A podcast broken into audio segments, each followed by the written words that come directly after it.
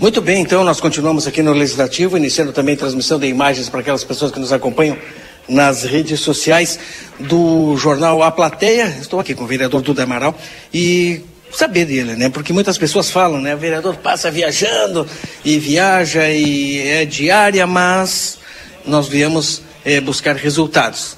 Houve uma agenda é, na capital federal, em Brasília, e com certeza o vereador foi buscar apresentar ideias e buscar recursos para Santana do Livramento, mas quem nos comentará, quem falará conosco é ele, ele que vai nos dar toda esta eh, informação da agenda feita em Brasília, que foram várias. Bom dia.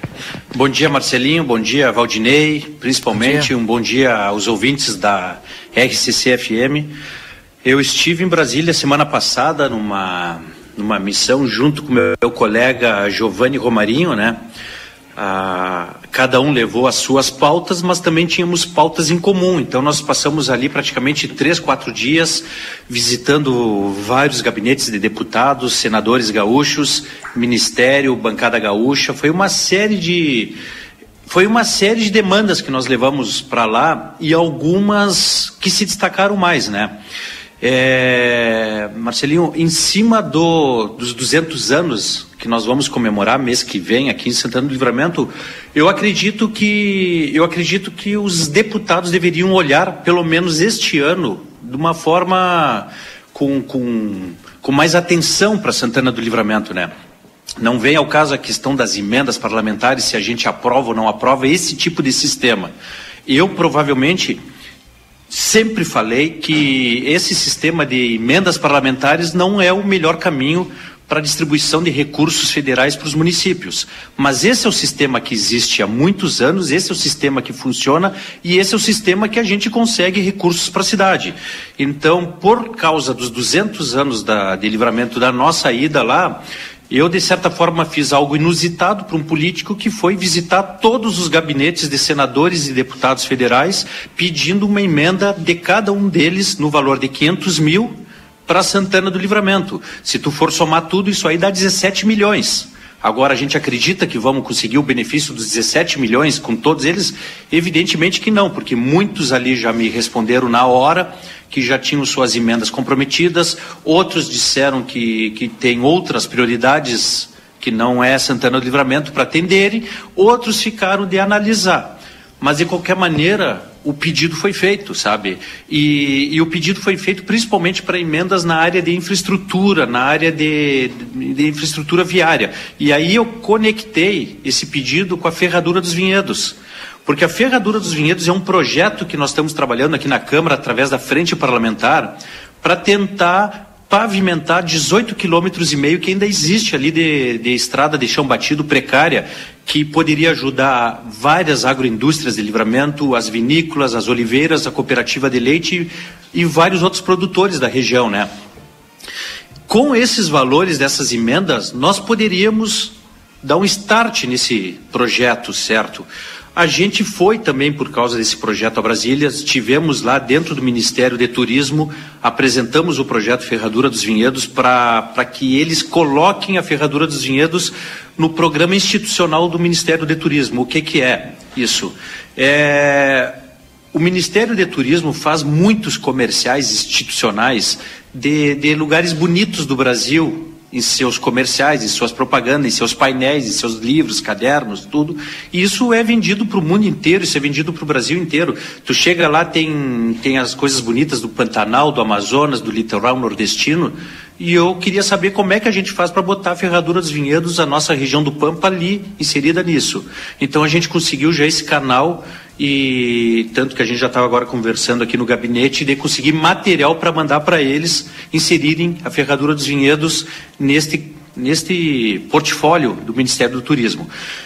A questão dos, das emendas que eu estava te falando, ela é de certa forma, mesmo que não seja uma conquista individual de cada deputado nos trazendo, tu já abre uma porta com todos eles para mês que vem, ou no máximo em agosto, a gente levar o projeto Ferradura dos Vinhedos para a bancada gaúcha. Então, se aquele deputado individualmente chegou e nos respondeu: olha, desculpa, mas eu já tenho outras prioridades, eu não vou poder atender. Quando vier a mesma discussão dentro da bancada gaúcha, que eles se reúnem todas as quartas-feiras, às cinco da tarde, para definir quais são as pautas e os, e os projetos que eles vão beneficiar, eles já estão sabendo do nosso projeto sabe? Então, eles, eles vão ter mais dificuldade de, ter, de dizer duas vezes o não, né? Porque eles aqueles que disseram não no individual eles vão ter que pensar duas vezes antes de dizer o não também no, no, no, recurso de toda a bancada gaúcha. Ou seja, a gente está tentando conquistar as coisas por vários, por vários caminhos, né? Estamos indo pelas beiradas e estamos buscando de todos os lados. O que a gente fez. A apresentação, a apresentação é, para os representantes né, do Senado, é, os deputados federais, se faz necessário para, como tu falou, mostrar, nós estamos aqui, Exato. Nós estamos, é, nós somos, é, por natureza, uma área turística, posso dizer dessa maneira, mas para isso tem que haver uma divulgação, e é isso que tu foi buscar, porque turismo sem divulgação não existe. Não, exatamente. A gente, a gente foi lá para várias frentes, né? Uma, colocar o portfólio da Ferraduras e Vinhedos da nossa região no Ministério do Turismo. Outra, apresentar o projeto para toda a nossa bancada gaúcha, pedindo recursos individuais como uma forma de presente para livramento, mas ou então se tu não puder individual, na, no, no, coletivo ali da bancada gaúcha, o projeto também ser beneficiado. Algum desses o... é, representantes aí é, sinalizou, de repente, com Olha, vou dar uma olhada. Alguém falou isso eu? Ah, vários deles, vários deles, e de diferentes bancadas. Gente do, do Progressista, gente do PT, gente do MDB, pessoal do União Republicanos, os nossos senadores, né? Os nossos senadores também. Agora também teve o. Importante, desculpa. É, o importante é exatamente esse trabalho, né? Não somente com o representante do partido do vereador mas sim com todos os representantes dos diversos partidos, porque afinal de contas a gente busca o resultado para Santana do Livramento, independente de partido ou não, o recurso chegando aqui com certeza será bem-vindo. Não, exatamente, Marcelinho. E tem outra coisa, né? A maioria desses deputados que não são do meu partido, eles têm uma relação de parceria, de trabalho com outros colegas vereadores, ou até aqueles partidos que não têm vereador com seus presidentes de partido. E eu indiquei, olha, é, faça, se o senhor puder nos beneficiar, faça através do seu partido, faça através do seu seu vereador que tem lá, sabe? E teve outras pautas muito importantes para livramento também, por exemplo, a questão das creches, né? Nós temos duas creches que foram obras que iniciaram, mas mal iniciaram e ficaram paralisadas ali na Simão Bolívar e ali na, na no bairro Brasília que são obras inacabadas e que a gente, em conversa com o senador Luiz Carlos Reis, ele nos colocou ali uma maneira de nos ajudar através de uma medida provisória que vai liberar recursos federais para todas as obras de creches inacabadas. E por que, que isso é importante? Porque Santana do Livramento já estava se, se, se, se desenvolvendo, caminhando aqui, se organizando através da Secretaria de Planejamento para fazer a reforma da creche da Simão Bolívar com próprios recursos, algo em torno de 3 milhões de reais para fazer aquela obra da creche da Simão Bolívar.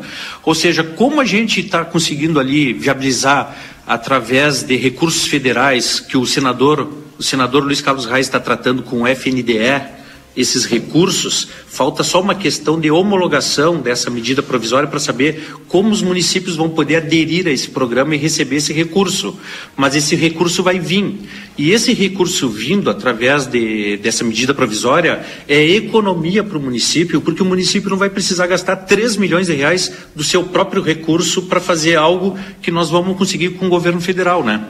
Isso de uma creche só. Depois nós vamos ter que ver o custo da outra creche, porque é mais dinheiro que nós vamos economizar e vamos conseguir concluir essas duas creches, graças a esses contatos que, que, que tu consegue lá em Brasília, sabe?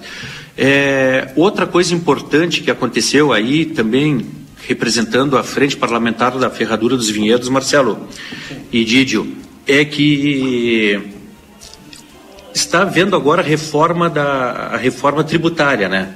Dentro dessa questão da reforma tributária, tem ali uma, um, um trabalho feito pelas representantes das vinícolas brasileiras para serem tratados de forma diferenciada nessa reforma tributária, porque os impostos, os impostos cobrados desse setor, da cadeia da uva e do vinho, são absurdos. São impostos absurdos. Só para te ter uma ideia, o vinho tem uma taxação hoje no Brasil do mesmo patamar do cigarro. Enquanto que o vinho na Argentina, no Uruguai e no Chile, que são nossos parceiros do bloco do Mercosul, eles têm uma taxação com tratamento de alimento.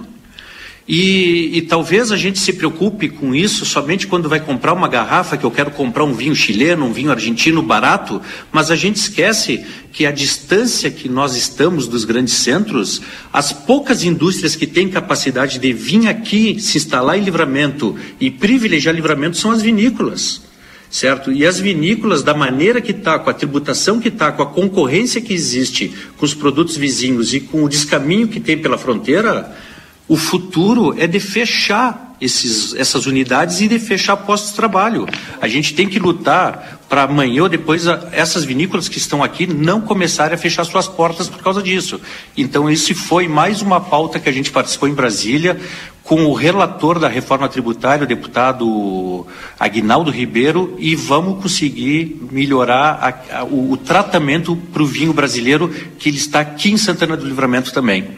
Tá certo. Muito obrigado, vereador Duda Amaral, nos conversando um pouco conosco sobre a sua viagem a Brasília, as pautas é, que foram distribuídas né, em Brasília e é importante o conhecimento. Tá certo, Valdinei? Obrigado, vereador. Muito obrigado, Marcelinho. Um abraço, Valdinei, e um grande, uma grande semana para os ouvintes da RCC.